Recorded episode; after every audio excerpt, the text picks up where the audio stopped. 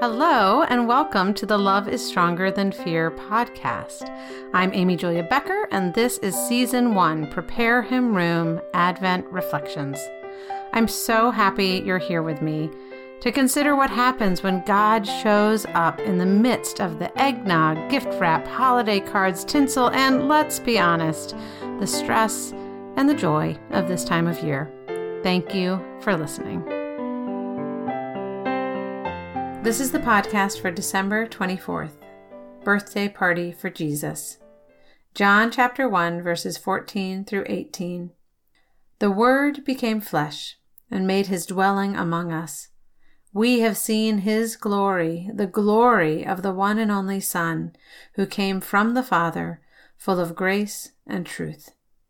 John testified concerning him he cried out, saying, This is the one I spoke about when I said, He who comes after me has surpassed me because he was before me. Out of his fullness we have all received grace in place of grace already given.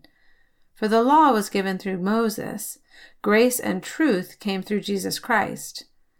No one has ever seen God, but the one and only Son, who is himself God and is in closest relationship with the Father has made him known. Our tradition on Christmas Eve is to throw a birthday party for Jesus. We go to a service at church and come home to a feast of steak and mashed potatoes and green beans. We bake a chocolate cake. Then we retire to the living room, and the kids play carols on the piano and reenact the Nativity story by setting up a homemade creche on the coffee table. Years ago, William solemnly added some American Girl dolls at Jesus' manger with the explanation, These are the gifts from the wise men. After Mary, Joseph, Jesus, the shepherds, the angels, and the animals, and the American Girl dolls are all assembled, we sit in a circle as a family from toddler to grandparents. And then we read one additional passage from the Bible. This is Matthew chapter 25, verses 34 through 40. Then the king will say to those on his right, Come, you who are blessed by my Father, take your inheritance, the kingdom prepared for you since the creation of the world. For I was hungry, and you gave me something to eat. I was thirsty, and you gave me something to drink. I was a stranger, and you invited me in. I needed clothes, and you clothed me. I was sick, and you looked after me. I was in prison, and you came to visit me. Then the righteous will answer him, Lord, when did we see you hungry and feed you, or thirsty and give you something to drink? When did we see you a stranger and invite you in, or needing clothes and clothe you? When did we see you sick or in prison and go to visit you? The king will reply, Truly I tell you, whatever you did for one of the least of these brothers and sisters of mine, you did for me.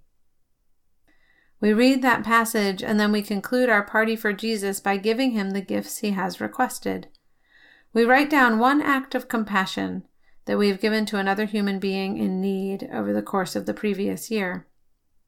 This year, we're also going to write down one time someone gave us that gift this year the gift of presence, of coming to us in a time of need, of being Christ to us when we were sick or hungry or broken or tired. Those are the gifts Jesus asks for. Gifts we all have the capacity to give. Gifts that remind us that beyond the food and the stuff, there is a God who longs to be celebrated through acts of love and kindness. As we approach the mayhem and celebration of Christmas morning, we remind ourselves that the gifts Jesus asks for are those of a humble heart, a contrite spirit, and a willingness to give ourselves in love to those in need.